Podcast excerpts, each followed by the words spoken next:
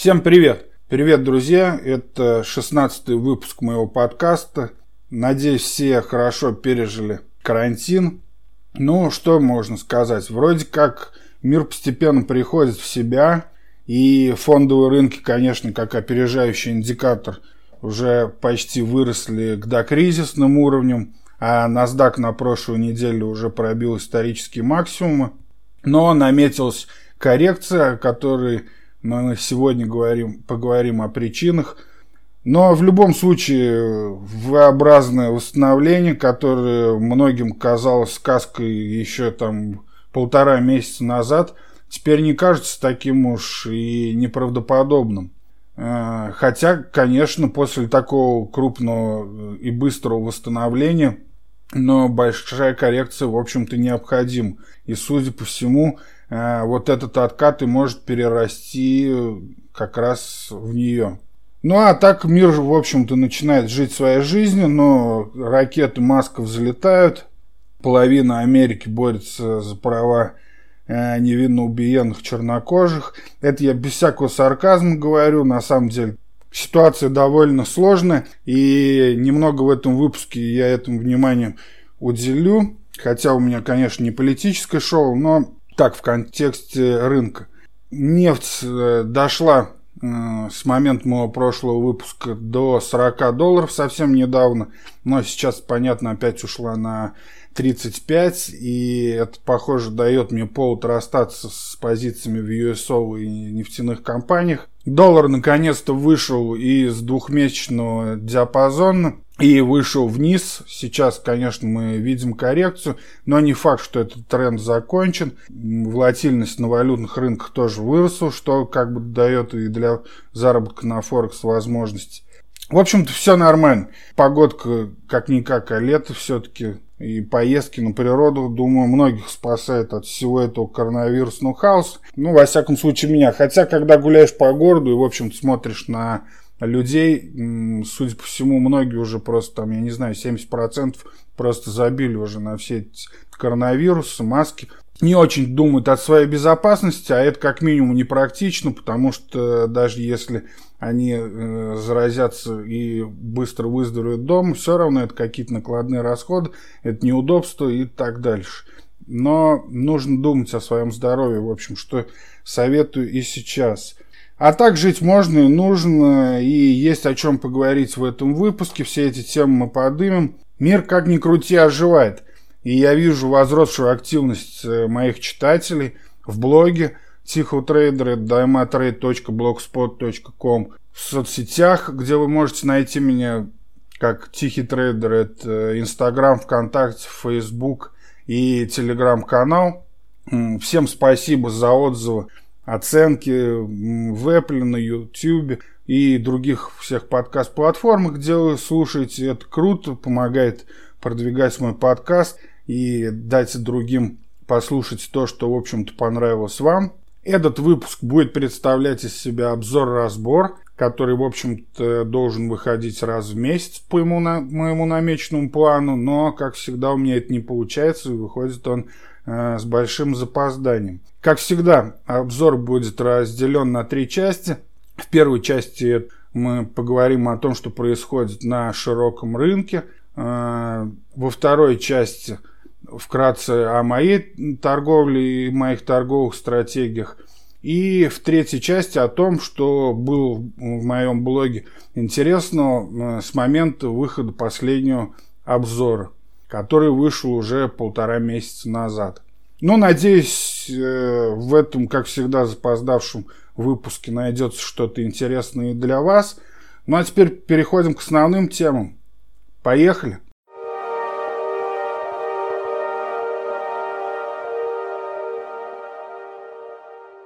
Итак, начнем с двух тем, которые напрямую к нашему инвестированию, в общем-то, не относятся, но пройти мимо них сложно. И первый это, конечно же, запуск SpaceX своей, своего челнока к МКС, который произошло уже, получается, когда там пару недель назад. И да, мне понравилось, я смотрел, наверное, как и многие в прямом эфире на Ютубе, весь этот процесс, сделали круто, и у американцев, конечно, это не дать не взять, делают это мастерски, из всего устроить шоу. Все это было в прямом эфире. Очень красиво, не знаю, до этого как-то, может быть, просто афиширован, так не было, но раньше как-то не наблюдал я за всеми этими пусками. Да, очень круто. И, конечно, понравилось то, что наконец-то сам вот этот вот как бы внутренний дизайн и внешний э, экстерьер вот этой ракеты все стало выглядеть действительно как-то хотя бы современно. Не то, что как раньше, когда мы смотрим там на то, что нам показывают съемки с МКС или когда старт, стартовали наши там ракеты. Все это, это какие-то, знаете, это 60-е годы, и кажется, что мы никуда не двинулись. То есть, если вот человек впал в кому, там, э, не знаю, в каких-нибудь 70-х сейчас проснулся, ему бы все это показали, в общем-то, ну, он бы мало чему удивился. А вот когда бы ему показали SpaceX ракету, то да, Другое дело в практичность. И, знаете, мне не очень нравились эти срачи в интернете насчет того, что вот и все это означает то, что российский, российская космонавтика похоронена и все такое. Ну, давайте так. Во-первых, э, не каждая вообще, в принципе, страна пускает ракеты и занимается вообще плотно космонавтикой и живут э, без этого прекрасно. И по экономике обгоняют Россию довольно-таки сильно. И вообще давайте возьмем и поговорим о практичности этого всего. Смотрите, хорошо летает там эта железная банка на МКС.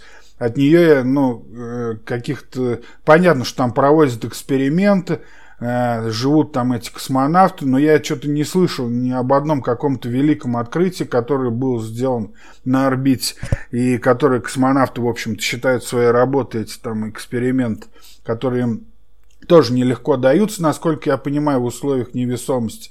Но все же, э, что-то такого значимого, кроме того, что там на, в невесомости, в открытом космосе может жить тихоходки, я как-то ничего такого прорывного не слышал. Конечно, там есть какой-то ряд малых экспериментов, но я не вижу практичности в том, чтобы держать эту МКС на орбите. И, в общем-то, вся наша космонавтика я имею в виду планетарного масштаба, задумайтесь, просто 60-х, там, 70-х годов она никуда не сдвинулась. Мы летаем, в общем-то, ну, на расстоянии, которое там сравнимо с глубинами там океана, да, ну, образно, не придирайтесь к цифрам, но все равно мы, это не космос, вообще это сложно назвать космосом.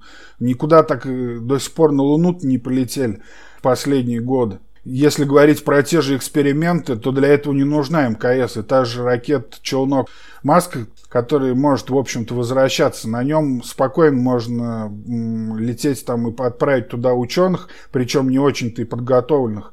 И туристов же туда пускают. Э, и пустить туда ученых, они чтобы космонавты профессионально этим занимались и 2-3 дня и они могут провести там также эти эксперименты. То есть вообще вся эта МКС и вся эта космическая история, в кавычках космическая, повторяю, потому что космосом настоящим тут и не пахнет.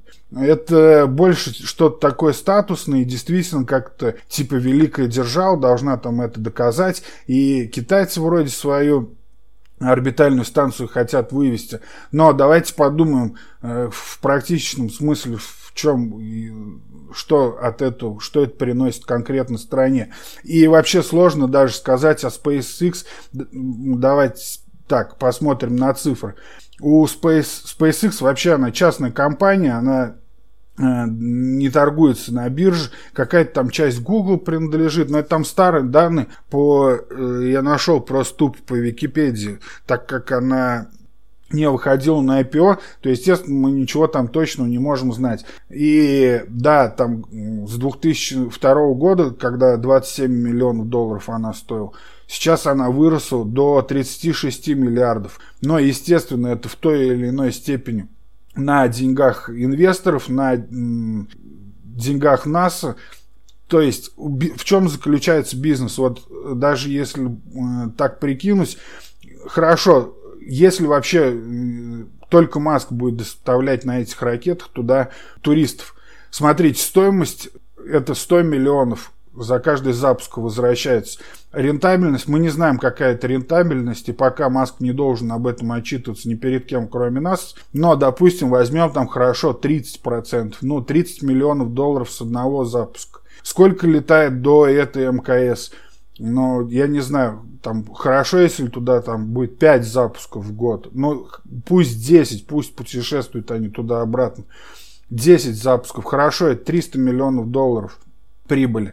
Но, в общем-то, это ни о чем, согласитесь, с компанией э, в 36 миллиардов долларов, которые там по, по оценкам Bloomberg стоят. И то, когда я читал эту статью, в которой они оценивали э, SpaceX, там, знаете, там тоже очень так размыто. И из чего там это складывается, эти 36 миллиардов, это как бы вилами на воде писано. В общем-то, на данный момент, ну хорошо, 300 миллионов долларов там будет зарабатывать эта компания. Ладно, туризм.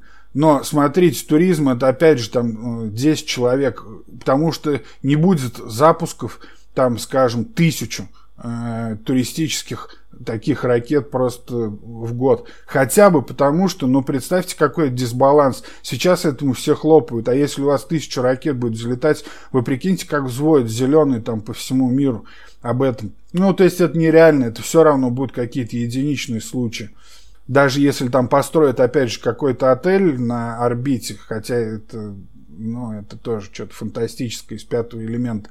В любом случае, я не вижу там никакой рентабельности. И согласитесь, если бы сейчас SpaceX вышел на IPO, вы бы не купили его акции. Это вполне понятно.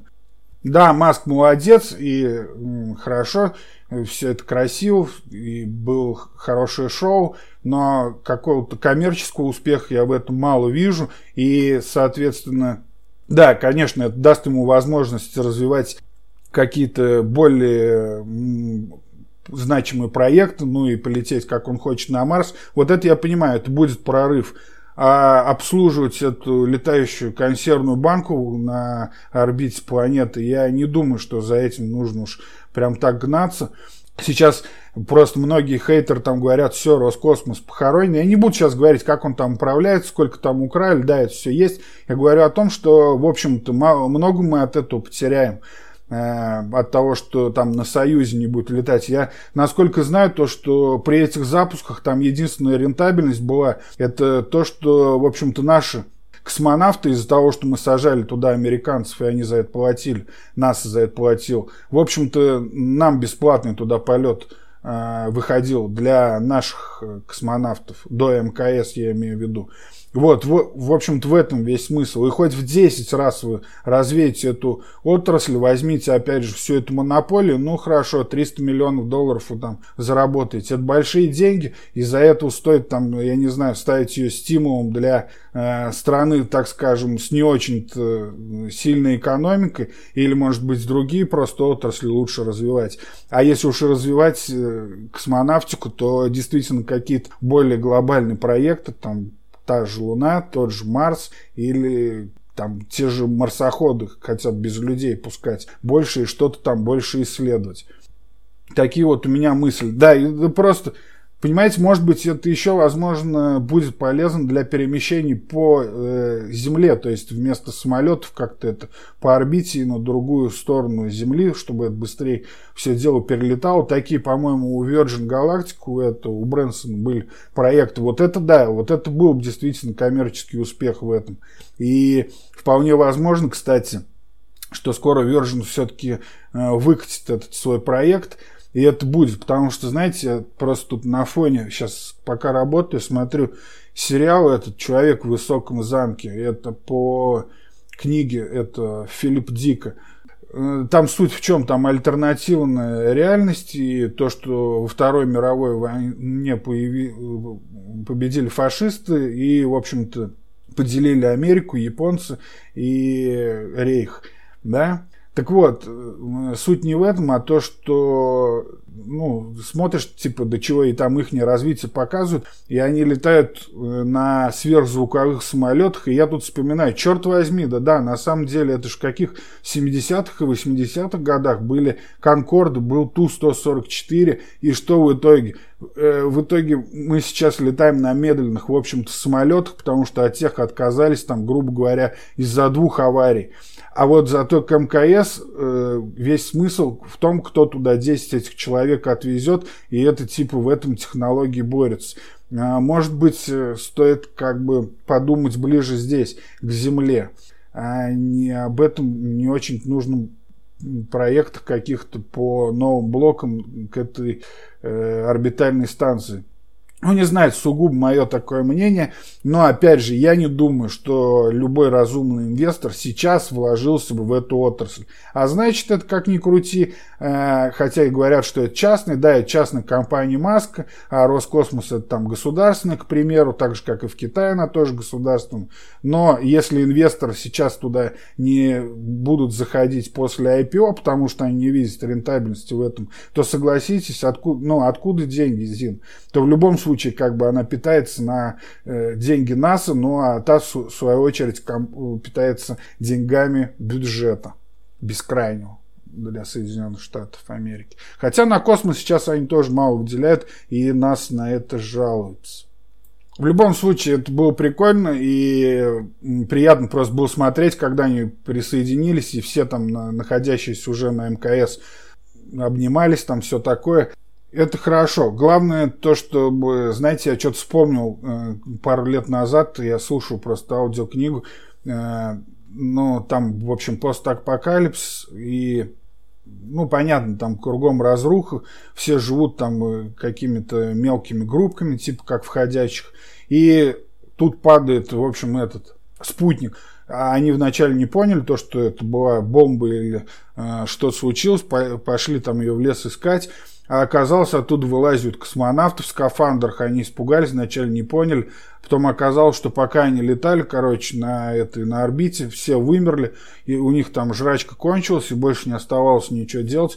Они вернулись обратно такая вот ситуация. Главное, чтобы вот пока они там летают, у нас с этим коронавирусом так не случилось, и все хорошо обратно вернулись на живую планету. Кстати, забыл, э, я что-то потерял потом эту книжку, тогда не до этого было, и забыл, как она называется, а сейчас бы я послушал бы ее с удовольствием. Она, по-моему, из трех частей, точно помню, это русского какого-то российского писателя. И если кто вспомнит, напишите в комментариях или можете прям в отзывах в iTunes кинуть. Я бы был очень благодарен. Так вот, э, вторая тема э, это, конечно же, беспорядки, которые происходят в Штатах, которые начали, начались с э, того, что полицейский там за 9 минут удушения, в общем-то, убил подозреваемого. Вчера, по-моему, в Атланте э, полицейские застрелили еще одного чернокожего гражданина, который убегал от них. Я смотрел это видео, но действительно, э, так, на мой взгляд, просто это угрожал полицейскому. Он не знал то, что было в руках у этого чернокожего. Я хочу сразу сказать то, что действительно каких тут политических выводов из этого я не хочу делать. Э, и мне вообще фиолетово до политики, тем более в другой стране.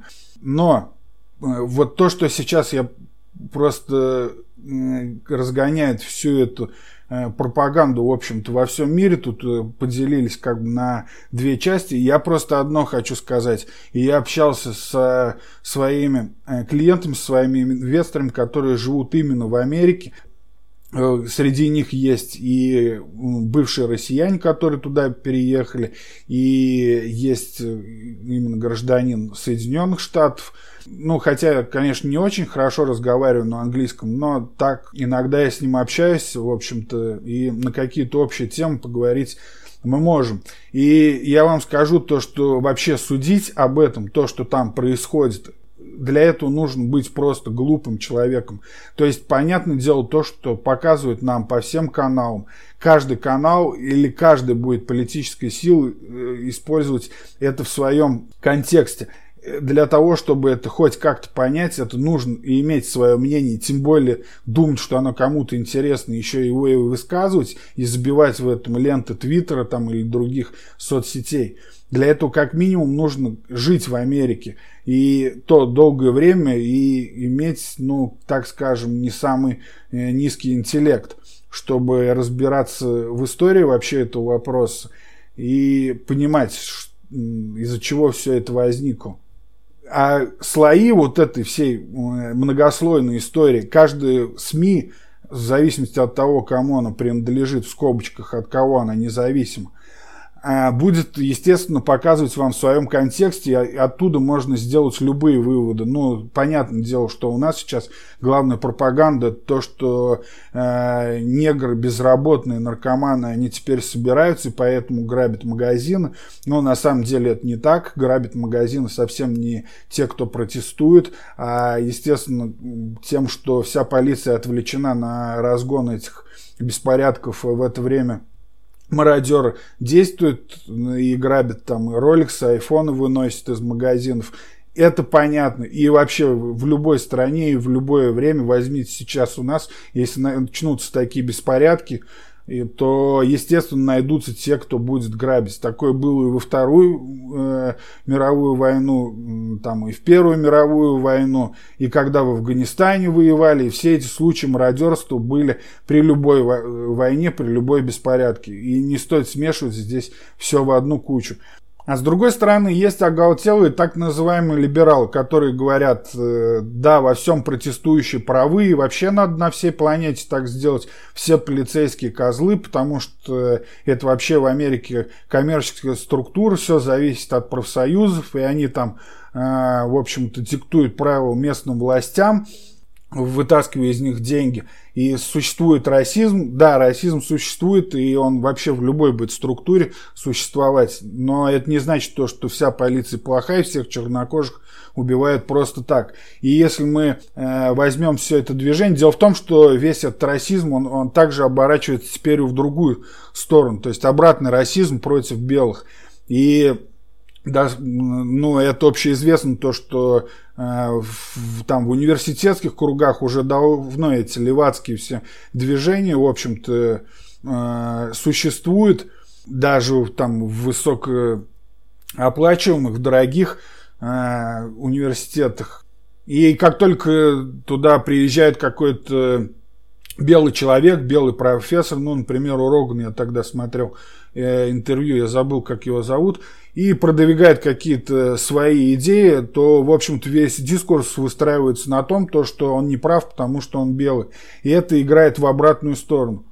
И самое главное, здесь нужно понимать то, что в глобальном смысле одно дело то, что происходит внутри Америки, а другое дело в глобальном смысле. Естественно, вот, как я уже сказал, одним этим единственным слоем э, эту э, пирога, то, что Э, там мародеры грабят, и все эти безработные негры и оппозиция, они опасны для хорошего рабочего э, класса, и они ломают экономику, там грабят магазины, рушат бизнес и все так далее, то, естественно, за пределами штатов любое там э, более-менее там авторитарное или уж там государство, конечно же, оно выделит именно этот слой и воспользуется им для оправдания подавления собственной оппозиции, и этим промоют мозги с телевизора, а, не самым, так скажем, разбирающимся и с критическим мышлением людям. И, естественно, в них только поднимут эту волну э, ненависти как бы к другим, отличающимся от, от них. Это также и там, с сексуальными меньшинствами, и э, с расизмом и так далее. Естественно, в глобальном смысле это идет только против, опять же, той самой оппозиции, которая существует в этих э, странах. В общем, сложная эта тема. И, как я выяснил из разговоров с моими э, друзьями, с моими клиентами, которые живут в Соединенных Штатах, там также все это разделено. И не нам их судить. Э, сидя здесь, мы просто не можем это понять, если и там-то до конца не каждый может разобраться на самом деле, что происходит. И самое главное, что с этим делать. А, я же в этом случае, конечно, должен пофигу до этой всей политики, мне до нее фиолету. А, единственное, что меня здесь, конечно, должно волновать, как это повлияет на рынок. И здесь вот уже есть прямая взаимосвязь. Ну, то, что происходит сейчас, это понятно. Здесь, как говорил Морган, да, там в времена Великой депрессии, а, то, что покупай, когда на улице начинают стрелять, ну или более красиво, тоже кто-то там э, перефразирует, когда на улицах льется кровь. Ну, в общем-то, оно так и происходит, и мы видели как раз, что когда э, на пике всех этих событий NASDAQ, пожалуйста, пробил э, исторические максимумы. Вот, но самое главное то, что, смотрите, то, что происходит сейчас, это, естественно, это, в общем-то, на стороне демократов. Мы не забываем, да, то, что впереди э, в ноябре выборы, по-моему, 3 ноября они будут. Сейчас, конечно же, это на стороне демократов. С другой стороны, Байдену сейчас э, конечно, сейчас это выгодно, но до выборов, в общем-то, и демократам было бы хорошо, чтобы это все-таки все это дело рассосалось. Конечно же, тут еще, вы скажете, до ноября еще столько времени, но, знаете, в 2020 году я уже не удивлюсь ничему. Если эти беспорядки будут продолжаться до того времени, то это будет и совсем не на руку демократам, потому что, ну, представьте, хорошо, Байден выигрывает, и он приходит к тому же э, ВОЗу, который ныне там, да, вот, и что, так, рано или поздно все равно это придется разгонять, только тогда уже это придется сделать президенту-демократу. Ну, а, естественно, э, Трамп тоже не очень-то торопится, хотя все обещает их разгонять, потому что, конечно, это сильно ударит и по части даже его электората, потому что, естественно, есть республиканцы, есть те, кто всегда голосует за республиканцев, есть те, кто всегда за демократов, но есть неопределившиеся, с помощью которых как бы Трамп и выиграл на своих красивых речевках в 2016 году. А, понятное дело, что продвинут он, продвинут он был бизнесом, и бизнес, в общем-то, своего э, добился, снижения налогов и всего. Конечно же, он, э, как и все в Америке, независимый, но мы помним, как это была история, то, что в день выборов, когда оказалось то, что Трамп выиграл, и фьючерсы э, ночью просто обвалились, то когда пришли э, трейдеры на Уолл-стрит, то есть э, те самые бенефициары выигрыш настоящий Трампа, то индексы сразу взлетели, и все эти фьючерсы, ну, шарты на фьючерсах были отброшены, и потерпели многие на этом тогда убытки. А индексы восстановились и продолжили расти, в общем-то, что и делают э, и по сей день. Ну, если бы только коронавирус, конечно, не помешал, на который теперь спишут, в общем-то, э, все убытки, и во многом он был нужен. Так вот, все эти беспорядки, как бы, они не закончились, вряд ли они пойдут на пользу Трампу, а как мы уже все привыкли, у нас такой консенсус, как бы, типа у трейдеров и инвесторов, э, что Трамп хорошо для рынка, и все хотят то, чтобы в ноябре опять же выиграл Трамп, и тогда продолжится рост, он по продолжит поддерживать крупный бизнес, и все в этом ключе. Но, во-первых, это опять же, как правило говорят наши доморощенные политики и европейские, не политики, а аналитики, и европейские всякие прогнозисты. Но это опять же, я просто задумался, когда все эти беспорядки и начались, а Действительно, так ли плохо, если к власти придут демократы? И на самом деле исторически э, лучше всего себя рынки ведут при э, разделении, причем когда президент демократ, а парламент это республиканцы. Смотрите, да, Трамп продвинул большой бизнес. И он, в общем-то, за эти четыре года сделал все, что мог. Но козырей в рукаве у него не так и много остается. А проблемы собственных, самое главное, дедовских амбиций, да, ему, кстати, сегодня 74 года исполнилось, а, вот, у него все больше. И смотрите, с одной стороны, если он остается у трона, то э, в следующие 4 года у него, в общем-то, руки-то развязаны, потому что, ну, потом-то ему уже точно не переизбираться. Он в Конституцию не внесет поправки, это уж точно. Что он будет делать в следующие 4 года? А будет ли он также поддерживать крупный бизнес, или он э, захочет запомниться там э, другому контингенту, ну, то есть демократам, Э, электорату демократическому тоже как хороший президент и начнет, э, в общем-то, то же самое, то, что делал бы тот же там Байден. Но, кроме этого, остались же амбиции. Да, он там свернул войска в Ираке, но, смотрите, на том же Ближнем Востоке остается конфликт, а здесь он уже становится хромой уткой, и если, ну, скажем, продолжить те же протесты внутри страны или что-то, или на что-то нужно будет отвлечь внимание, нужна будет маленькая победоносная война. Почему бы ему там, ну, не знаю, и не начать какую-нибудь бучу в том же там Иране, или на которых он давно зуб точит, но пока у него были связаны руки просто как раз из-за предстоящих же выборов. С другой стороны, внутренние, опять же, какие-то неурядицы могут, ну и просто, чтобы остаться великим лидером, там, я не знаю, что ему может взбрести в голову. Вот. Так что это вообще спорный вопрос. И мы на самом деле не знаем, на кого сейчас в данный момент ставит Уолл-стрит. А, и не изменились ли там настроения. Во всяком случае, а, в англоязычных а, какой-то аналитике но среди именно трейдеров, там, инвесторов, вот, я не вижу такого уж сильного рвения, чтобы Трамп остался на второй срок. Возможно, уже разыгрывается совсем другая карта. И смотрите, другой вариант приходит демократа. Хорошо, если там остаются республиканцы в Конгрессе. Хотя демократы вообще, в принципе, могут захватить в этот раз э, все. И я писал об этом вчера в э, обзоре выложу ссылку в описании подкаста э, на свой блог dmatrade.blogspot.com.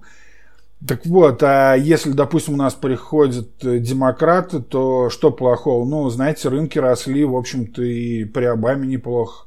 А Обама-то уж ярый демократ был и как раз раздувал все эти социальные программы. А вот Байден-то он более умеренный. И, знаете, Э, возможно, это сейчас ему нужны эти предвыборные обещания, а вот если он придет как бы э, к власти, то, не факт, что прям уж такой круг этих широких социальных вопросов будет так продвигаться, как при Обаме. Тому же финансовому рынку, возможно, эти все преференции-то и останутся. Опять же, тогда ну, они будут думать о переизбрании, а получится так то, что они уже э, пришли как бы после одного срока, то есть не дали досидеть второй срок э, бывшему президенту, ну, то есть Трампу, если это так случится, а это уже статистически как бы, ну, э, редко случается, то есть гораздо чаще президент отсиживает свои оба срока в Штатах, но тогда, скорее всего, уж демократы точно два срока продержатся. Потому что такой уж череды, что каждый будет по 4 года, ну, это крайне маловероятно. И мы можем тогда вполне получить себе нормальное движение для рынка, и та же ФРС это, в общем-то, поддержит, потому что она, да, она была и будет на стороне демократов там со времен Бернанки. Э, и деньги также печататься продолжат. И заодно будет э, такая хорошая отмазка, то что ну, это Трамп раздул экономику, а э, раздул долг, когда мог обойтись без этого. А мы, а мы вот какими-то малыми долями вполне можем, и почему бы нам это не пользоваться? То есть долг можно будет расширять и дальше, об этом не стоит переживать. И мы вполне можем получить 8 лет там, да, демократов, Пусть там Байден тоже старенький, но понятное дело, что как бы не один он будет править этим всем баллом, там есть кому помочь. И, в общем, я не думаю, что это будет э, так плохо для рынка. И вот мне кажется, что на фондовом рынке может как раз ситуация повториться. То есть, если в ночь выборов там Э, получится так, что демократы там э, выйдут на первое место, Байден выйдет на первое место, и фьючерсы опять же отыграют это вниз, а потом, когда э, включится Уолл-стрит, и опять будет движение наверх. Почему нет? Э, история не повторяется, но всегда ищет рифмы. Да, возвращаясь к моему э, субботнему обзору в блоге, тогда я сравнил э, происходящее сейчас и то, что нас ждет в ближайшем будущем на фондовом рынке, я сравнил э, с задачей трех тел. Это, в общем-то, с 19 века существует эта неразрешимая, так сказать, задача э, но согласно которой там, в общем-то, нельзя какую-то построить четкую модель на основании для трех планет, э, допустим, э, потому что их движение хаотично, и э, из-за входящих начальных условий рассчитать это, в общем-то, не представляется возможным. До сих пор построить эту модель, насколько я понимаю, не удалось. Хотя там вроде как этим нейронные сети сейчас занимаются, что-то такое, что-то вкратце я читал. Вот. Ну и, конечно же, это э, любимая моя книга «Люцисынь», которую я сватал уже вам как-то в подкасте. И вот на самом деле рынок, на мой взгляд, сейчас как бы в таком же находится состоянии. То есть первое, это о том, что я говорил последние там 15 минут – и все-таки, черт возьми, отвлекся на эту политику. Но она же действительно будет влиять на рынок, как минимум в ноябре. А вообще это происходит уже и сейчас. И все это взаимосвязано, и как при задаче трех тел, все они влияют друг на друга, эти все три проблемы. Первый – это выборы, нарастающая политическая конкуренция. А второй риск – это, конечно же, происходящая ситуация с коронавирусом и все боятся второй волны. Ну, например, в Аризоне число пациентов увеличилось на 400% с момента смягчения карантина. По состоянию на 8 июня 76% коек реанимации были заняты. Это вот просто то, что попалось мне на глаза, но на самом деле, если так будет происходить и дальше в других штатах, то это опять же блокировка, и все пойдет по второму кругу. И дело же не только в Штатах, но повторяющиеся истории в Китае. Там недавно опять блокировали рыбный рынок и близлежащие комплексы домов из-за того, что нашли очаг заражения и пришлось всех опять на карантин. Вот, ну, дай бог, что это локальные истории, и все это, как ни крути, сойдет на нет, но там и появится э, вакцина, Дай бог, что все будет хорошо. Но многие страны просто уже как бы это игнорируют, полностью сняли карантин. Э, во многих оправданно и действительно там уже э, в Лондоне, по-моему, сегодня сказали, вообще не было ни одной смертельного случая за день. А, ну, а где-то проведут парады, и в, а в той же Америке проходят э, все эти демонстрации и все эти мирные, немирные протесты, но в любом случае это же повышает вероятность заражения. И как, например, был в 2018, по-моему, году, когда испанка была, там были парады в Штатах тоже, и в итоге это привело ну, ко второй волне.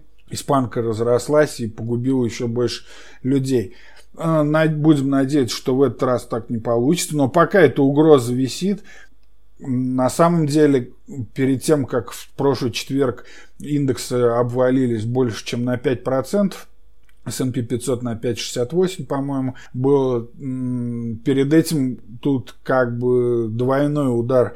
Там появились э, и данные о том, что заражения в Америке опять пошли вверх, и в то же время Свои комментарии по экономике дал Джером Пауэлл, да, глава ФРС, а как раз фискальные стимулы и дальнейшая политика ФРС – это третье тело в этой неразрешимой пока для нас, как инвесторов, задача.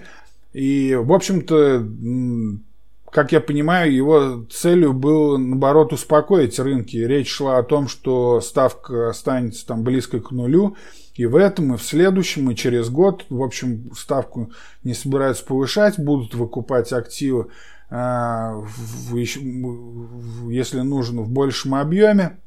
Э, 3 миллиарда, которые уже выделили через Конгресс на поддержку экономики, это мало.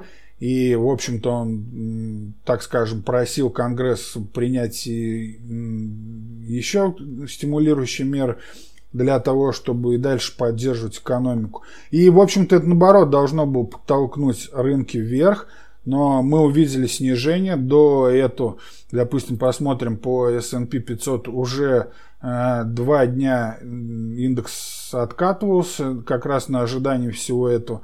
Ну, мы не можем уже точно сказать, опять же, тут действовали все эти три наших тела, и как раз тогда в среду начали появляться эти истории про вторую волну коронавируса, и Пауло здесь выходит, в общем-то, это даже когда, помнится, на Бернанке э, был главой ФРС, но прям вот таких обещаний пространственных – он делал только в 2009 году, ну, когда его вертолетчиком прозвали, то, что денег будет э, столько, сколько нужно, я это прекрасно помню. Но когда рынки уже были наверху, и, в общем-то, было видно восстановление экономики, а я напомню, что до этого мы получили данные о том, что по прогнозам там должно было 7 миллионов э, рабочих мест потерять экономика должна была э, Соединенных Штатов в мае месяце.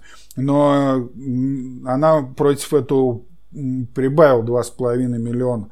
И на прошлой неделе там новых полтора миллиона по безработице. Ну, то есть плюс-минус, и понятное дело, сейчас на эти цифры оценивать очень сложно, хотя бы когда мы не дождемся конца второго квартала, э, как раз в котором отразится в общем-то, ну, вот этот весь пик до, так скажем, до снятия смягчений. И тогда уже будет какая-то картина. А то, что сейчас прыгают эти цифры, но да, конечно, от минус 7 миллионов до плюс 2,5 миллиона это хорошая цифра. И рынок правильно отыграл это и залезли на ХКИ. Но это этим-то и опасно, что это, в общем-то, теперь завышенное ожидание. И каждая статистика, которая говорит против этого, как полтора миллиона новых первичных э, заявок по безработице на прошлой неделе, будут толкать индексы вниз. Мы не можем, конечно, точно сказать, что стало причиной, а скорее всего это взаимодействие всех этих трех тел. Но не будем забывать то, что да, в этом году опять не сработала поговорка and May and go away, но в любом случае после такого э, взлета, после восстановления NASDAQ до максимумов, в общем-то, что вы еще хотели от фондового рынка, кроме коррекции? И в субботу, да, я выразил мнение, то, что вряд ли при коррекции, когда ну, до этого у нас получилось, она продолжалась три дня, и на третий день более 5% потерял S&P 500, а на следующий день в пятницу, да, в пятницу было восстановление, там около 2%. И в субботу в обзоре я выразил мнение, то, что э, вряд ли при однодневном 5% падении в общем-то, на этом коррекция и закончится. Да, конечно, сейчас, если действительно рынок восстанавливается, то мы опять возвращаемся к этой модели buy the fucking deep, то есть выкупай э, дно, которое, в общем-то, в этой парадигме мы жили 10 последних лет, да, и бычий рынок у нас так продолжался. Рынок падает там на 5%, и все, это сигнал к покупке, потому что если даже будет больше, то в любом случае ФРС поддержит. И, в общем, с тех пор ничего не изменилось, кроме, я имею в виду вот внутри вот э, именно политики ФРС. Но теперь вокруг нас как раз летают эти два тела, которые делают эту неразрешимую задачу и непонятную гравитацию, э, и которые вносят просто хаос. То есть это э, коронавирус, и предстоящий политический выбор, который э, зависит как от коронавируса, так и от фискальных стимулов ФРС. И вот такое вот это взаимодействие. Это и есть задача этих трех тел. Если отсюда убрать одно слагаемое, то, в общем-то, мы получим вполне понятную модель. То есть, грубо говоря, если отсюда уйдет э, тело под названием «вторая волна коронавирус, если уйдет эта угроза, то мы останемся, в общем-то, с политикой ФРС и предстоящими выборами. И тут уже вполне, ну, как бы понятная модель.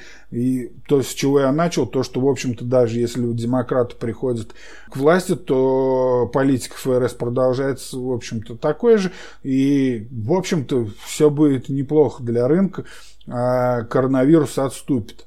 И наоборот, я тогда уже, чем больше я сейчас думаю об этом, то на самом деле я склоняюсь все-таки к победе тогда демократа для себя, как для трейдера и инвестора, потому что на самом деле Трамп в виде хромой утки на втором сроке несет угрозу. Да, несет угрозу, он не будет привязан ни к каким обещаниям, ни к чему, и мы вполне можем увидеть какой-то... А в то же время вы не забывайте о том, то, что, в общем-то, Пентагон и все военные, в том числе на которые завязаны многие производства внутри на военный бюджет, э, тот же там, я не знаю, ну там тот же Боинг, вот, то, конечно же, на втором сроке они могут взять реванш. И это, опять же, этим опасно. А ну, военные должны думать о войне, выдавать, выбивать бюджеты. А, в общем-то, Трамп на первом своем сроке их всех обломал в угоду, собственно, крупному бизнесу, который его продвинул. Но здесь я уже повторяюсь. Вот, но в любом случае, э, если убрать одно из этих слагаемых, то, в общем мы получим вполне себе понятную модель. И даже если демократы придут к власти, то я не думаю, что случится что-то плохое. Но понятное дело то, что многих э, пугает это политика ФРС, который продолжает раздувать баланс. И о том, что все это пузырь, но это продолжается. В общем-то, это продолжается последние все 10 лет. Но на самом деле мы знаем, что пузырь это просто когда у вас на бычьем рынке нет лонгов. Вот это и есть определение, самое правильное, на мой взгляд, пузыря.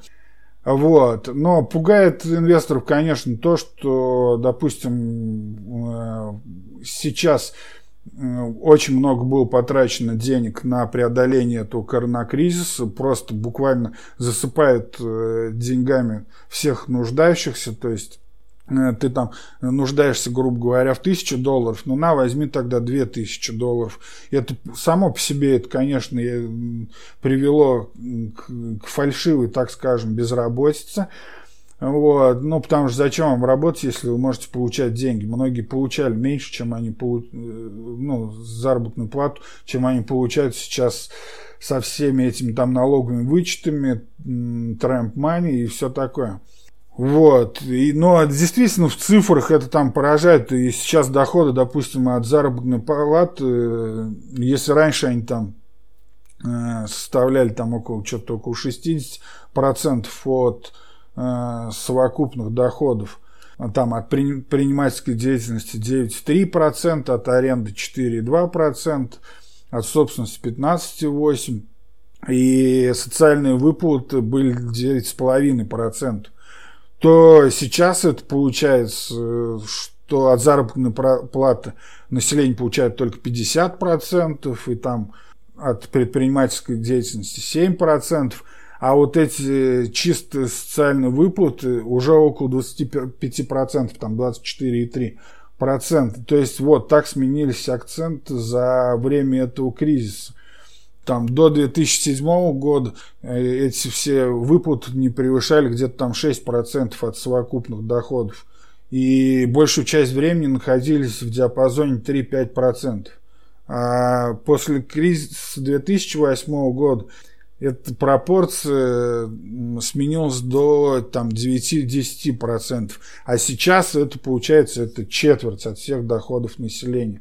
Да, кстати, это вот именно эти прям цифры про структуру доходов сейчас, это я взял у Спайдела в блоге, это один из немногих там э, российских аналитиков, всем советую, читайте, у него редко выходят статьи именно по фонду рынку, но редко и большие такие лонгриды, не ленится человек, э, разложить все по полочкам и, в общем-то, приятно почитать его эти обзоры.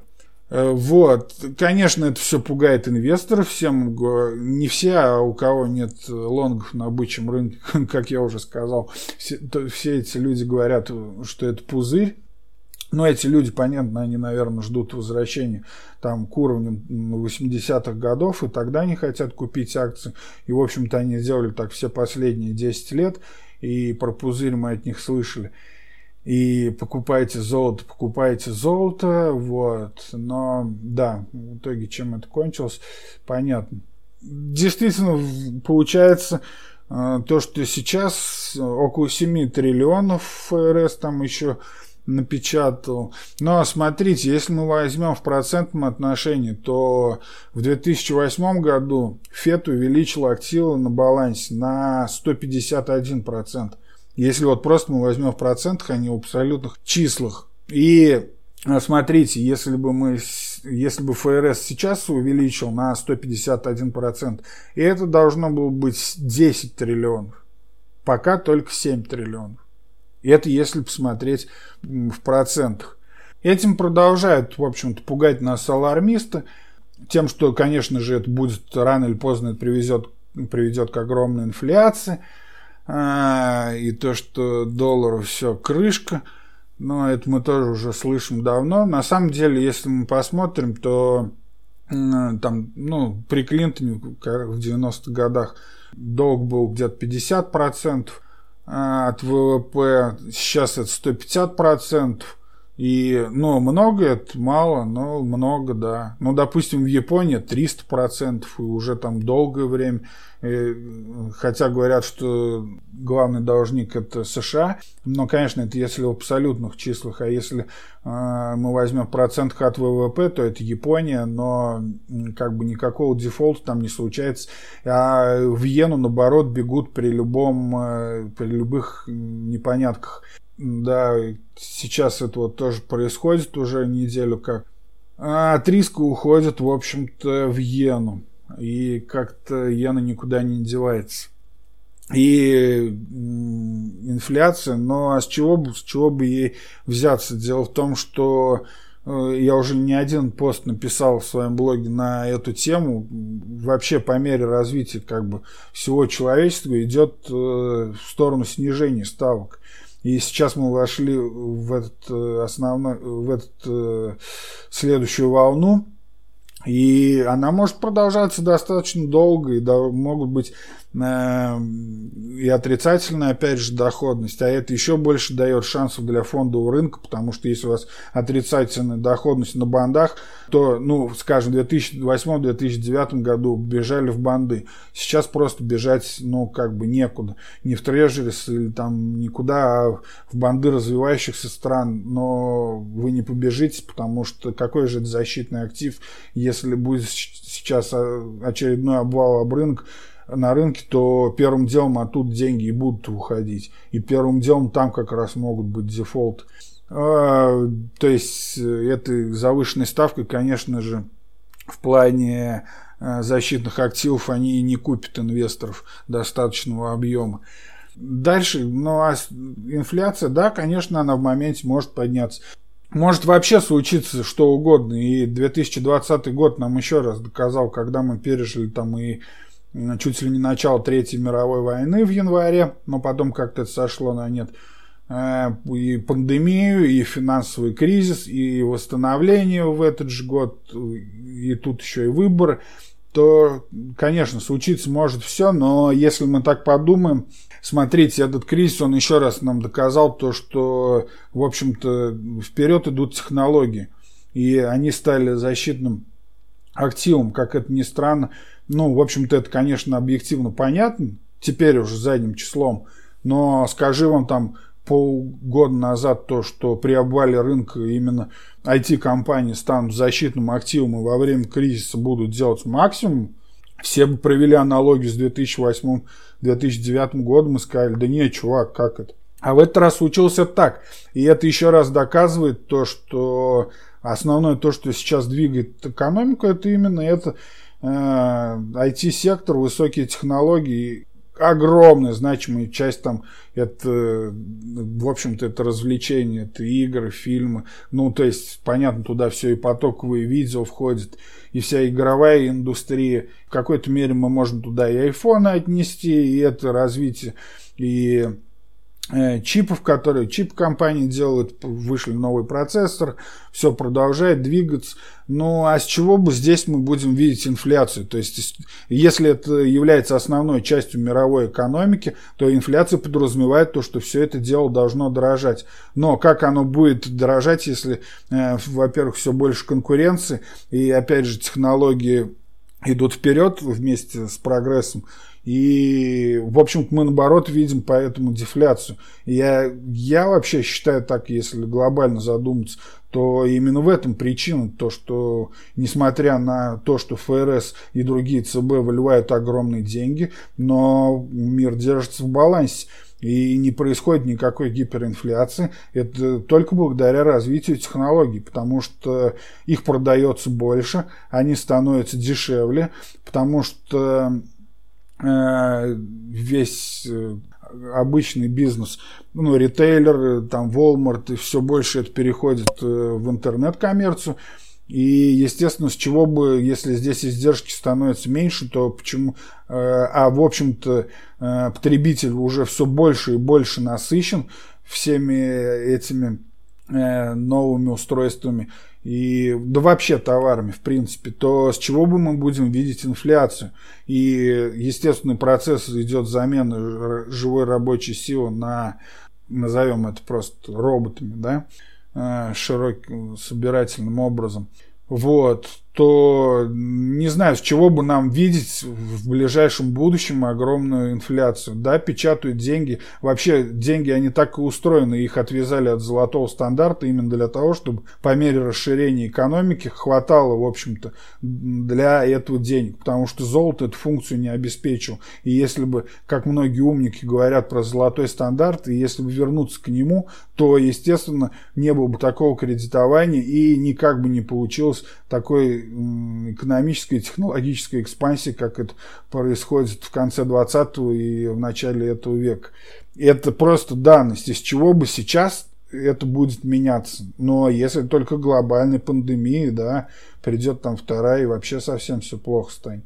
Не думаю, что сейчас инвестору стоит думать об этом, потому что случись так, то э, тогда уже нужно будет думать совсем о другом а не об инфляции. Вот. А пока это идет своим чередом, и тут, в общем-то, вопрос в том, то, что печатать деньги могут только развивающиеся страны. Те, кто торгует сырьем, да, у них нет этой возможности, и поэтому они живут своими накоплениями, приходится откладывать. А если большая экономика, и ты можешь это как раз IT-сектор у себя развивать, то почему бы тебе и не печатать деньги? Э, и в глобальном плане это все больше и больше охватывает всю планету. И почему бы нет? Я, в общем-то, всегда оптимист. Но, конечно, риски мы несем. И это вот я объяснил вот этой задачей трех тел, которые буквально в этом году будет, э, как ни крути, но будет решаться. При хорошем раскладе ФРС начнет сокращать свои балансы, и, в общем-то, этого опасаются тоже сейчас инвесторы, то, что поток от ФРС иссякнет. Но смотрите, здесь есть такая еще идея, то, что за время этого кризиса накопления у американцев поднялись на 30%. Это уровень 70-х годов при всей безработице. Вот, и есть вероятность того, что ну, эти деньги пойдут на фондовый рынок рано или поздно. Не будут они так долго э, лежать в загашниках. Это совсем не по-американски. Ну, и э, с другой стороны, мы сейчас видим приток э, денег на фондовый рынок. Вообще у всех брокеров, это там и Ameritrade, и Interactive Brokers, тоже об этом говорили, то, что приток денег есть. Да и в России, по-моему, тоже там что-то какой-то ну, со времени начала этого кризиса какой-то рекордный поток пришел на фондовый рынок, на все эти ЕС-счета. Э, вот. И самое главное то, что деньги есть у миллениалов, то есть это, ну, грубо говоря, там до 40 лет, и э, среди них это же, конечно же, айтишники. И мы видим по Робин Гуду и другим мобильным платформам, ну, напомню, Робин Гуд это такая крупная э, платформа, которая, в общем-то, теперь уже стал драйвером для рынка, и мы видим то, что не основным, но я имею в виду значимым. И во время этого кризиса мы видим то, что даже когда рынок падает, там, а Тесла дошла до 1000 долларов. Но это, конечно, уже было на восстановление. Но если там поглубже покопаетесь посмотрите на акции таких компаний, то увидите. И огромные деньги идут именно просто, ну, как кстати, показывает статистика того же Робин Гуда и у других брокеров, именно по мобильным платформам, которые пользуются эти самые миллениалы. То есть они просто вкладывают э, деньги в те компании, которые они верят, не особо э, разбираясь там в отчетах, и вообще поэтому там все больше статей выходит, то, что это все конец стоимостному инвестированию, неважно, сколько э, компания приносит дивидендов, все верят только в технологии, в то, что как это развивается, в их новинки, и в этом видят будущее, готовы вкладывать. И отчасти это правда так, когда двумя кнопками с, с смартфона можно инвестировать достаточные деньги, а у этих миллениалов, ну, к которым, в общем-то, отношусь и я в свои 37 лет, у этих айтишников э, деньги на инвестиции есть, так э, почему бы их и не инвестировать? Естественно, это значимую поддержку рынку и IT-сектору. Но и как раз вот эти вот 30% накоплений, которые тоже могут пойти на фондовый рынок, и тем самым нивелировать это сокращение, там, которое произойдет рано или поздно на балансе ФРС. И, ну, худо-бедно этот как бы маятник будет качаться и дальше. А, поэтому пока тут э, о какой-то катастрофе неминуемой рано говорить. И вообще это очень интересное явление, что во время этого кризиса действительно, ну, уже вернее, как восстановление, мы видим то, что как только позитивно приходят новости хоть по коронавирусу, хоть там, не знаю, то, что э, ФРС как-то и дальше будет стимулировать эти будет стимулировать рынок, ну, в отличие от прошлого четверга, то мы видим то, что сразу начинает ну, мейнстрим, то есть э, стоимостные дивидендные акции начинают сразу взрываться, вот, ну, те же там, не знаю, авиалинии, энергетический сектор, нефть и так далее. В общем-то, а в это время эти акции стоят на месте. Но как только начинается откат, то Nvidia э, идет вверх. Например, это или там AMD. Ну, просто эти акции давно уже есть в портфель моих инвесторов, поэтому говорю о них и привожу как пример. Но на самом деле, вы, если можете, можете посмотреть и на компании там Amazon, э, Apple, э, в общем-то, динамику похожую увидеть. Естественно, то, что как, когда, как в прошлый четверг, падают там более 5%, ну, здесь уже как ни крути, падают все. Но на таких э, э, малозначимых откатах, движениях все-таки показывает стабильность именно IT-сектор. И это очень, конечно, интересно. И еще, конечно, интереснее на фоне этого выглядит заявление, э, как ее Наталья, по-моему, Наталья Касперская, которая теперь просит включить э, эти, э, эти компании, эти компании наши в список наиболее пострадавших, ну, судя по всему, используя свой какой-то там накопившийся, как я понимаю, у нее административный ресурс, хочет выбить денег наподобие Роснефти, да, чтобы приравняться к этому к этой когорте и свой кусок пирога оттуда забрать. Но это ладно, это уже политика и никак не влияет на нашу торговлю.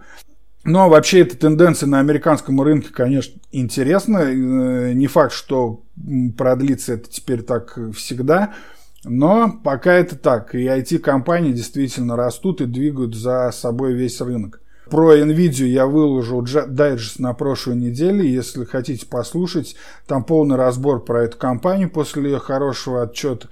А, вот, она остается у меня в портфеле, так же как AMD.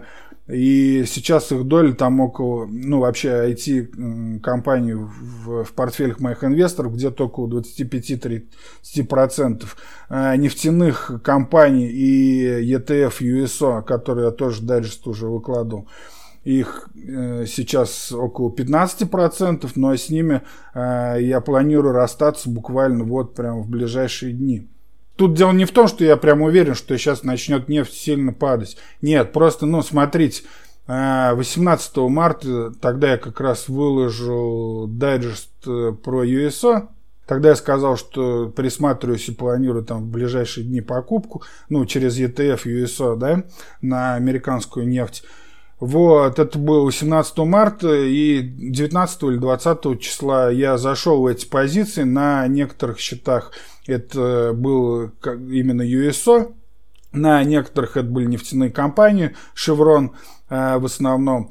Вот, э, тогда 25 долларов э, цена была.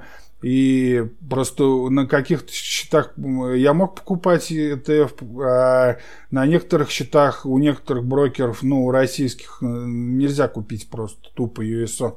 А, а, и поэтому я покупал там Шеврон. Цена была 25 долларов тогда, потом мы помним то, что 20 где-то, да, 20 апреля случился этот обвал, и когда цены на фьючерсах ушли э, ниже Э, нуля, да, за нефть. Вся эта история случилась. Но, но это понятно, это фьючерсная история, а на следующий день она там буквально обратно вернулась. Ну, в общем, с 25 долларов до 15 баксов тогда упала цена. Сейчас она дошла до 40, сейчас стоит там около 35. Дело в том, что как бы сама по себе нефть, я ее э, не торгую ни в рамках стратегии 7 пар плюс золото на Форексе, ну, форексной стратегии я имею в виду, и среди долгосрочных акций в портфелях инвестора тоже, в общем-то, нефть никогда не стояла в приоритетах. Это чисто спекулятивная история, потому что дальше она сейчас вошла, в общем, такой, ну, так скажем, не до кризисный, но близко к тому диапазону, и сейчас это опять будет, а, остается высоко заполитизированным инструментом, сама по себе нефть и все, что с ней связано. Нефтяные компании, они давно уже себя чувствуют плохо, и кроме того, что они платят пока дивиденды, в общем-то, ничего интересного в них нету, как и вообще, в принципе, в сырьевых каких-то компаниях. А, и, как правило, нефть для меня это всегда спекуляция. Я говорил э, в прошлый раз, это было там в каком, 2015, по-моему, году, она была мне интересна, сейчас не помню по памяти. Тогда тоже через USO я торговал и сейчас, в общем-то, когда цена с 25 даже там до 35, до 40 долларов поднялась, я сейчас собираюсь выйти из этих позиций. А, в общем-то, спекулятивная часть здесь удалась. А эти свободные средства а, после того, как сейчас закончится эта коррекция, в общем-то, нужны на другие более интересные инструменты. Ну, а если нефть будет э, снова упадет, то, конечно же, на нее можно будет сразу обратить внимание. Но такие спекуляции случаются довольно часто в рамках этой моей долгосрочной стратегии на акциях. И в основном это случается, конечно, во время каких-то таких больших обвалов и кризисов. В остальном, а, я говорил в прошлом выпуске то, что хорошая прибыль на рублевых счетах, ну из-за того, что сильно рубль подешевел, была даже на пике кризиса. И сейчас э, даже долларовые счета, то есть если мы считаем в долларах, уже вышли в плюс э, быстрее рынка. Ну, мы примерно с NASDAQ, э, по, я имею в виду по датам. Я просто, друзья, стараюсь не грузить совсем уже цифрами и конкретными графиками в подкасте, потому что это, ну, я понимаю, что это на слух сложно воспринимаем, хотя, может быть, кому-то хотелось бы конкретики. Все это есть в моем блоге dmatrade.blogspot.com и можете посмотреть так. Радует, конечно же, Nvidia и AMD, которые вообще торгуются опять на максимумах. Да и эту коррекцию они вполне... Сейчас посмотрим, что у нас в понедельник. Ну, вполне себе нормально переживают пока и сейчас, да, уже откатываются. То, в общем-то, совсем неплохо. Нефтяную часть Э, портфель, как я уже сказал, я пытаюсь зак... Э, не пытаюсь, а собираюсь закрыть. Э, вот, это освободит свободные средства. Я говорю, там где-то 15-20% на этой спекуляции лежал. И есть уже интересные компании, которые я присматриваюсь для входа. Ну, конечно, посмотрим, как будет развиваться эта коррекция, пока торопиться не стоит. А обо всех этих интересных, в общем-то, компаниях, о которых я уже покупал и которые есть уже вдоль портфеля, и о том, то, что только приглядываюсь и присматриваю для входа. Я, в общем, стараюсь рассказывать в своих дайджестах, а, так что не пропускайте, слушайте, если вам интересно. А, вот, большое такое значимое перераспределение активов теперь я ожидаю по, именно по акциям, я ожидаю э, по итогам уже второго квартала. Вот, мы посмотрим, как будут вести себя сектора уже сейчас после э, начала восстановления после снятия карантинов, потому что пока у нас довольно сумбурная информация, и понятно, пока мы живем, рынок живет только ожиданием. То есть, почему они должны расти, те же авиалинии? Ну, потому что все установится. А типа, что, до кризиса авиалинии себя хорошо они чувствовали? Но не думаю. Опять же, это все спекулятивная пока история. Поэтому пока с этим торопиться не стоит. Что касается Форекса, то на, как раз сегодня я закрыл все позиции э, профитные против, против доллара, кроме USD SGD, ну, то есть сингапурского доллара, который в хорошем плюсе, но там пока там своя история, и пока там м, коррекция даже показывает, что очень мала вероятность того, что этот тренд закончен, но во всяком случае, пока этот э, шорт остается э, в очень хорошем плюсе, его я закрывать не стал. И, в общем-то, по Форексу это единственная позиция, которая сейчас осталась после большой фиксации прибыли. Э, по налонге золота я тоже минимально, э, но зафиксировал прибыль сегодня утром. Э, и я думаю, что этот месяц э, будет э, хорошим и прибыльным для моей форекс-стратегии 7 пар плюс золото, тем более у нас прошло только полмесяца. Вот. И Кому интересно, конечно, присоединяйтесь. Все контакты есть в описании подкаста, есть также в блоге dmatrade.blogspot.com. Есть подробные инструкции и по ДУ, и по торговым сигналам, можете посмотреть на этом, в общем-то, самой рекламы хватит. Да, золотодобычки, конечно, сейчас терпят убытки, и сейчас NEM, ну, хотя, в общем-то, он в плюсе, конечно, с момента открытия, и даже с момента того, как я дайджест выпустил по нему и рассказывал об этой компании NEM, я имею в виду Newman Corporation, это, по-моему, второй дайджест в моем подкасте, можете послушать, это до сих пор актуально. Ну а сейчас, конечно, вместе с падением золота эта акция находится в просадке. Ну, для меня в портфелях это хеджирующая позиция. И золотодобытчиков где-то 10-15%. А, в портфелях, э, ну, зависит опять же от брокера и от валют, в которой счет у клиента. А, вот. Но пока я эту позицию не закрываю, хотя, конечно же, это сейчас, но в моменте, я имею в виду, при падении Сейчас это худшие они в портфеле. Ну, скажем так, за период там последние там две недели, да. Вот. Но, знаете, как говорится, если у вас э, в портфеле э, нету акций, которых вы ненавидите, значит ваш портфель плохо диверсифицирован. Э, вот. Золото добытчиков я не сказать, что я их ненавижу. Просто я не верю в очень сильный рост золота. Но в то же время, как я говорил уже раньше, этот тренд еще должен продлиться на золоте. Не так, как обещают нам золотые жуки, что это дойдет там до каких-то 5-20 тысяч долларов за, до золота, потому что инфляция, потому что доллар рухнет, и то, что я говорил там 15 минут назад. От всех этих от алармистов Э, то, что мы слушали последние 10 лет. Но пока восходящий тренд на золоте не сломан, а у золота добытчиков вместе, в принципе, с растущим фондовым рынком и каких-то опасений все-таки и нервозности клиентов, я думаю, что есть неплохие э, шансы. Их рентабельность, как говорили многие SEO этих майнинговых компаний золотых, где-то сейчас хорошо им живется на уровне там 1700 долларов, выше 1700 долларов. Ну, сейчас вот мы на 1716 фьючерсы находятся. Ну, то есть пока для них, в общем-то, все хорошо. И, в общем-то, они могут расти и вместе с фондовым рынком неплохо, как мы видели при общем восстановлении рынка.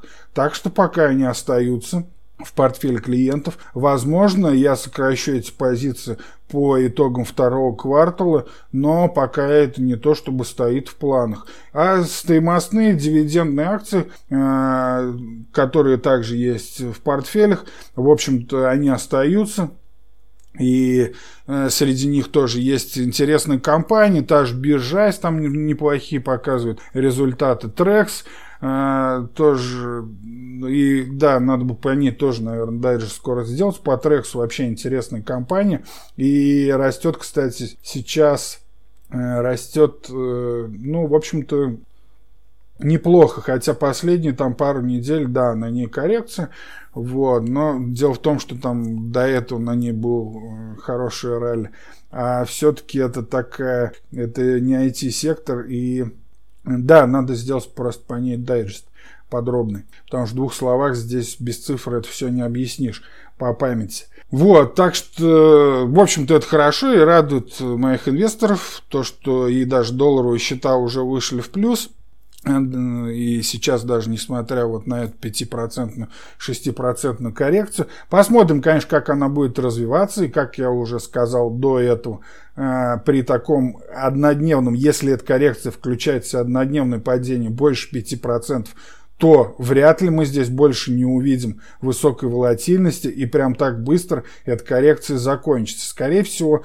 это будет какой-то боковик, и мы увидим еще там, может быть, э, несколько дней сильного снижения. А, ну, смотрите, при таком росте, когда мы восстановились, в общем-то, NASDAQ до исторических максимумов, э, восстановился, то что здесь говорить о, о главном драйвером как мы выяснили, это является IT, то коррекция на 5%, 10%, но я здесь не вижу ничего страшного. Поэтому чья бы корова мычала, а моя бы молчала. И, в общем-то, я рынком доволен. И, конечно же, никаких э, алармических мыслей я пока не поддерживаю. Вот. И на этом я, наверное, перехожу к третьей части, и в которой э, вкратце расскажу о том, э, об интересных статьях в моем блоге, об интересных темах, которые были после последнего обзора, который вышел уже там полтора месяца назад. Да, ну вначале это, это не то чтобы значимый пост, но это заметка от 30 э, апреля. AMD и Nvidia радуют в апреле. Карантин чипом не помеха называется. Это просто я вам э, можете посмотреть о том, что я сегодня говорил и писал в последних обзорах про Nvidia и в дайджесте про Nvidia говорил. Э, здесь я выкладывал, в общем-то, э, из портфеля одного из моих инвесторов э, сделки. И тогда Nvidia была 298 долларов, AMD на 53 доллара. И они уже были в хорошем плюсе, в огромном плюсе даже, можно сказать, и похвастаться. Потому что покупал я их уже очень давно и держал в портфеле. И после этого вышел отчет NVIDIA и AMD. AMD, кстати, так и остался на 53 она и сегодня торгуется на 53, вот, но хотя до максимумов тоже, конечно, она уже на сколько там, на 61 доходила, но после коррекции вот она осталась на 53, а Nvidia у нас сейчас стоит 360 долларов. Это просто я к тому, что, ну, не быть голословным, и мой блог полезно иногда читать. Это еще было все до отчета и до последнего моего дайджеста. От 11 мая статья «Почему прибыль днем и ночью равна? Ночной дрифт на американских акциях». Вот это советую всем. Это интересная статья, может быть и не такая полезная, но интересная. Дело в том, что еще год назад э, был у меня подобный пост, э, где, в общем-то, Суть в чем? То, что половина доходности на S&P вообще приходится на внебиржевые часы, то есть когда рынок американский вообще закрыт. И в это время акции растут на вот, половину роста, который они делают, именно в этот момент. Ну, то есть, грубо говоря, потом открывается рынок гэпом, и здесь вот половина всей доходности. Почему так происходит? Год назад я искал причину в том, что рынки глобализируются, и все больше роботов работает, ну, и там еще пулы внутри инвестиционных банков. Но на самом деле это оказалось среди причин, но, так скажем, не основной. И тут не буду спойлерить, посмотрите, тем более, что без графиков и цифр э, здесь это, в подкасте мне это раскрыть сложно. Далее, актуальный сейчас пост от 17 мая, немного о Тесле и никеле, новый тренд или спекуляции его название. Здесь речь идет о том, что Bloomberg обещает, что к 2030 году вырастет в 15 раз потребление никеля и связывает это, конечно, с, с развитием э, электромобилей. Э, на тот момент Tesla стоил 800 долларов, и я смотрел тогда на никель через призму JJN тикер. Это у нас это у нас от Barclays банк ETF на никель. И тогда он стоил 47 баксов. А сейчас этот же ETF стоит уже 52 доллара. Это такой низколиквидный ETF, но вот именно цена на никель в тот момент мне было просто удобнее всего посмотреть э, через него. Сразу скажу, здесь мне хвастаться нечем. Ни Теслу, ни никель, э, ни через ETF или через любой другой инструмент я с тех пор не торговал, да, в общем-то, и не собирался, потому что Тесла для меня э, сильно спекулятивна на момент вот этого написания поста на сколько там, 800 долларов, 799. Да, тут единственное, в этом посте плохо графики э, из SyncOrSwim выложил. Ну, блин, там масштабирование неправильно сделал. Ну, откройте, если что, у себя в Тесле два года меня как уже нет. Это с тех пор, там, как э, Эллен закурил косяк у Джо Рогана в подкасте. Но дело, конечно, не в этом, а дело в том, что тогда спекулятивная игра пошла. Тогда он обещал там на деньги саудов выкупить свою компанию с рынка и сделать ее частной, что, чего в итоге не было. Ну, обо всем об этом вкратце вот здесь почитайте и с разбором, и этот Bloomberg анализ. Но суть в том, то, что э, именно никель, естественно, Тесла очень спекулятивная, и опять же, она хорошо держится на этих э, так называемых робингудовских э, деньгах от миллениалов, которые, о которых я уже говорил сегодня. Вот, но сама по себе идея с никелем, по-моему, остается довольно-таки интересной. И сейчас, если посмотрим на среднесрочный тренд на дневках, достаточно неплохо этот ETF JJN от Barclays выглядит. Вот, почитайте, возможно, вас эта идея заинтересует и сейчас. Далее у нас от 18 мая, но это опять же так, если для справки, финсектор намекает на рост акций, ТТ перераспределяет активы после отчетов. Здесь я выложил опять же э, полную раскладку по всему портфелю с одного из счетов инвесторов. Естественно, по его разрешению я замазал там наверху э, ну, номер счета от российского брокера Финам, у него там, по-моему, да, с Финам там лежит. Конечно, это все из транзака, и именно поэтому я особо-то и не выкладываю. Ну, вообще деньги любят тишину, и, конечно, э, не стоит э, часто выкладывать. А, но просто тут по заявкам многих я тогда выложу. Тем более было значимое перераспределение. Можете посмотреть, какие на тот момент были акции в моем портфеле. А, вот.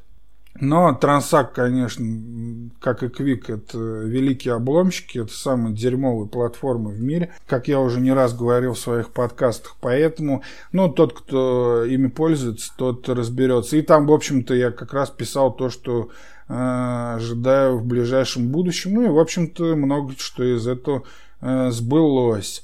Следующий пост от 23 мая правило добродетельного инвестора номер 12. Превратите свои слабости в сильные стороны, укрепляйте свои добродетели, когда испытываете искушение. Это я продолжаю цикл постов от э, Йохима Климента, главного инвестиционного стратега Wellshore Partners, э, в котором он переводит на инвестиционный язык 22 правила великого философа, и как бы это пафосно не звучал, но здесь достаточно э, здравые идеи, поэтому я и начал переводить, в общем-то, и выкладывать этот цикл в своем блоге. Здесь как бы приводятся и ошибки инвесторов крупнейших, э, подходы там Уоррена Баффета и, э, в этом, ну, в этом контексте.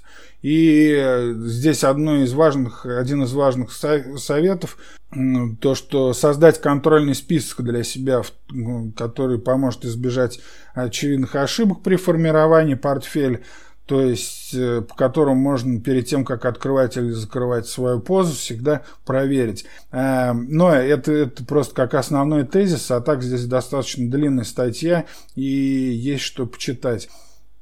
От 24 мая статья э, совсем немного в сторону, а даже можно сказать много, но почитать по теме, как у меня хэштег в телеграм-канале, э, на выходных, если что-то захочется, то социализм и свободный рынок, нуждаетесь или начинаем работать, называется это э, статья. Вот, и здесь, э, опять же, есть исследования значимые, которые сравнивают развитие по капиталистическому и социалистическому модели.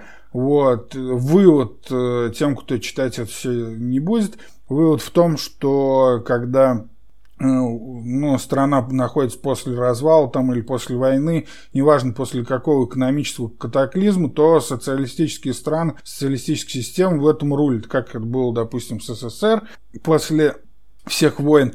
Вот, но как только страна доходит там до какого-то минимального среднего дохода и Э, по той же этой пирамиду Маслова, если вспомним, там минимальным требованиям э, человеческим, то, естественно, капиталистические э, системы ведут себя намного лучше. И здесь это не просто простые рассуждения, а графики, исследования, и это наглядно показывают, а не то, чтобы это я ударился в политику.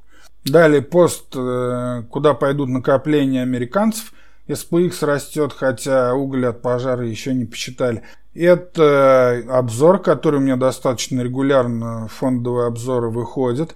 Вот, и здесь как раз о том, о чем я сегодня уже говорил, то, что об этих рекордных 30% с 1970-х годов накоплений, которые, возможно, пойдут от домохозяек на фондовый рынок. И здесь вот как раз все эти цифры, которые никак в подкасте не расскажешь. И если вам интересно, можете почитать. Здесь полностью это все есть. Я здесь сейчас не перечисляю какие-то краткие свои посты, такие ситуационные, да. Здесь именно то, что ну, либо актуально сейчас, либо вообще в основном я перечисляю здесь в обзорах и рассказываю вам про теоретические посты, которые актуальны в любой момент, на любой фазе рынка. И все они собраны без рекламы на Патреоне. На Patreon, напомню, вы можете подписаться по ссылке в описании подкаста или в моем блоге справа есть ссылка среди всех контактов. Вот, там есть Э, все теоретически всегда актуальные статьи без рекламы в удобном просмотре. И вы также можете поставить все приложения хоть на iPhone, хоть на Android. Э, также у нас есть секретный чат для платных подписчиков на Patreon. И э, дополнительные выпуски подкаста уже вот скоро прям там будут. Я их уже записываю и работаю, просто пока времени немножко не хватает. От 6 июня пост э, падения гигантов остановит ли рынок диктатуру Amazon. И здесь я сравниваю то, как э, было, э, какие раньше, так скажем, компании рулили рынком, и как так случилось, что сейчас пятерка компаний выросла до, 30, до 5 триллионов, крупнейший фанк там, да, компании, и забирает 20% индекс. И смогут ли вообще они, в принципе, монополизировать рынок? Вот, а тогда их придется, кстати, э, ну, делить эти компании. Но я говорил здесь о том, что, скорее всего, это сделает конкуренция, как и было э, раньше всегда случалось и говорил об эффекте царя горы, когда рано или поздно молодые голодные компании сносят конкурента. Но, с другой стороны, в следующем же посте, в воскресенье, э, а нет, в понедельник я выложу, 8 июня, здесь жжем на, по-моему, конкуренцию, ментальность инвестора. Я уже сам сомневаюсь в этом выводе, то, что конкуренция спасет, потому что на самом деле все а, эти IT-гиганты сейчас, они очень даже, так скажем, они скупают э, компании и, в общем-то, ну, нельзя пока это назвать, конечно, нечестной конкуренцией формально, но они делают все, чтобы инвестора привлечь именно на себя и задавить компании, скупить, задавить, которые не обязательно даже потом получат развитие. И все вот это бурлящий океан страстей на рынке кипит в таком вот контексте. Можете это а если интересно, прочесть. От 9 июня по сумасшедшей графике 2020 рынок снова обыграл алармистов. Но это опять же, если интересны цифры, и тут я подвел некоторые итоги, к которым мы пришли после, на восстановление после коронакризиса. А, здесь и безработица, муниципальные банды, ну вообще и на самом деле, конечно, этот год это огонь. И я не помню, конечно, такого. Э, даже в 2008-2009 году, а напомню, я рассказывал уже это в предыдущих подкастах, я именно тогда уже начал серьезно торговать на американском рынке акций, но даже тогда но не было таких, э, так скажем, феноменов. И вот на этих графиках в этом посте, в общем-то, это все наглядно видно. Далее про биткоины немножко я тут внимание уделил биткоину. Да даже не столько это, а мне интересно просто, видимо, все-таки развитие и биткоин фьючерсов, и на бакте объем понемногу растут опционы и так далее. То есть понемногу все-таки биткоин становится популярен. И, и тот же там ETF GBTC, да, который скупает половину э, биткоинов в свой фонд.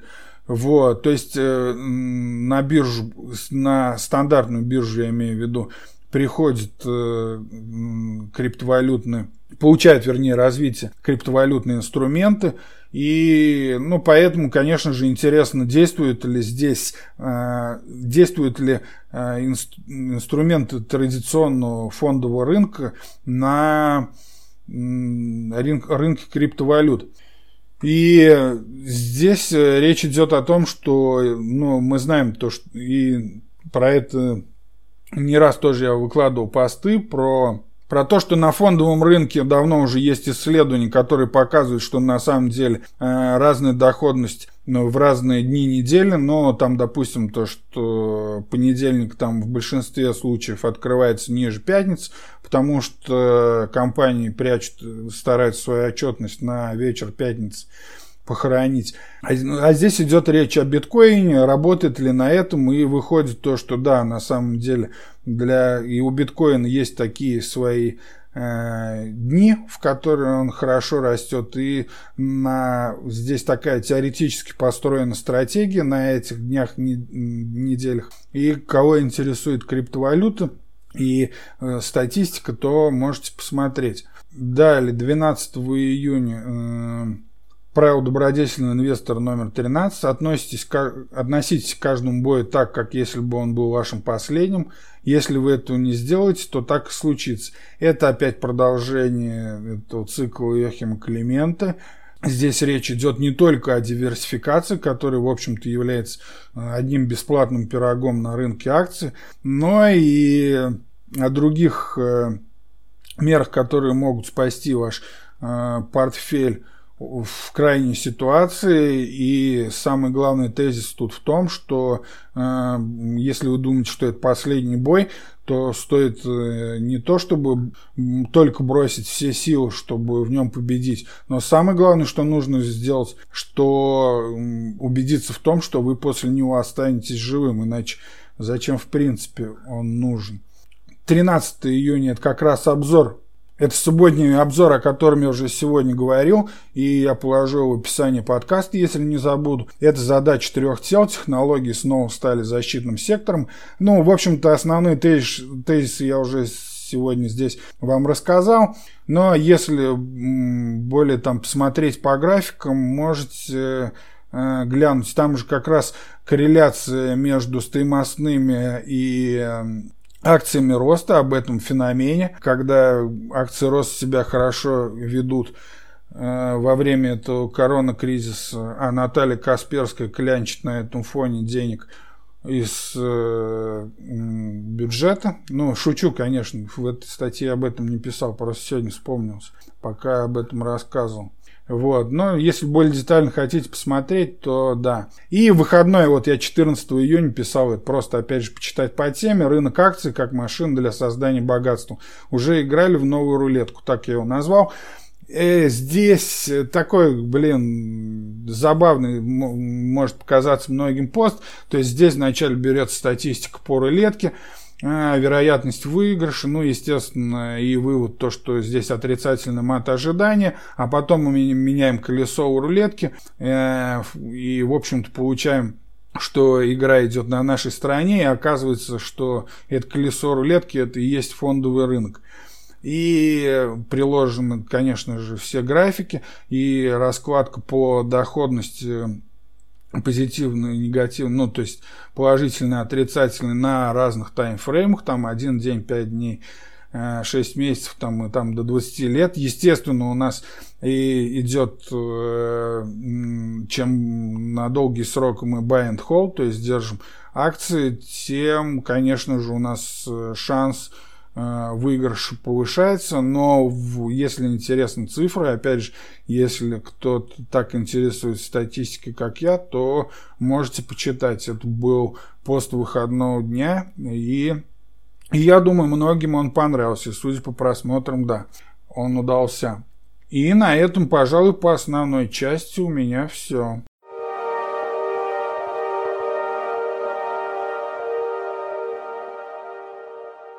Так заканчивается 16 выпуск моего подкаста. Как обычно, он затянулся по времени, и здесь уж э, не обессудьте от того, что все-таки несло, занесло меня немножко в политику на фоне всех этих протестов в США. Но это действительно значимо для рынка. Пока я записываю этот подкаст, это сегодня у нас понедельник, просто сделаю временную пометку 15.06 и S&P уже опять вышел в ноль, э, в смысле, э, по сегодняшнему дню вышел в ноль, сейчас 3005 показывает. На этой неделе у нас э, во вторник получим отчет о розничных продажах за май. Напомню, что предыдущий отчет был просто ужасен, и тогда этот рынок очень даже фигово воспринял. А, также будет во вторник последний отчет о промпроизводстве. И, возможно, и там сюрприз. А, в среду будет последний отчет о продажах новых домов. Ну и, конечно, как, обычно, в четверг о заявлениях безработных. Возможно, да, возможно, будет и опять быстрое восстановление, но все-таки я уже вам выразил свою точку зрения, то, что должна затянуться, в общем, пока это коррекция. Но, опять же, в 2020 году договорились уже ничему не удивляться. Не забывайте ставить оценки, если вам нравится, ну и если не нравится, тоже ставить оценки в iTunes, э, в YouTube и на других платформах, где вы слушаете этот подкаст. Э, выражайте свое мнение, это важно, и оставляйте там же в отзывах Э, вопрос к специальному выпуску, где я отвечу на все вопросы э, слушателей и читателей, которые тщательно отбираю на разумно интересные вопросы. Также можете там оставлять э, темы к новым подкастам, это всегда нужно, потому что тем мне всегда не хватает. И да, не поленитесь это, и, конечно, особенно продвижению в iTunes это помогает, потому что для подкастов это является основной платформой, на нее все ориентируются. А, и за это я вам, конечно, заранее благодарен. И рад, если вам нравятся мои подкасты. И тут вот пока как раз читаю «Коралловым глаз», и Дэвид Костин из Goldman Sachs говорит нам, что пока S&P 500 поднялся на 36%, то хедж-фонды и взаимные фонды, за которым следует Goldman Sachs за тот же период, набрали 45%. Э, непонятно, правда, какой тут он период берет, но это его же опять слова. В то же время, что удивительно, корзина самых популярных акций, торгуемых так называемыми розничными инвесторами, ну, то есть нас с вами, выросла на 60%. То есть вин-вин мы выиграли у Goldman Sachs. И это круто. Ну, конечно, в широком смысле. На этом, пожалуй, все. Удачи!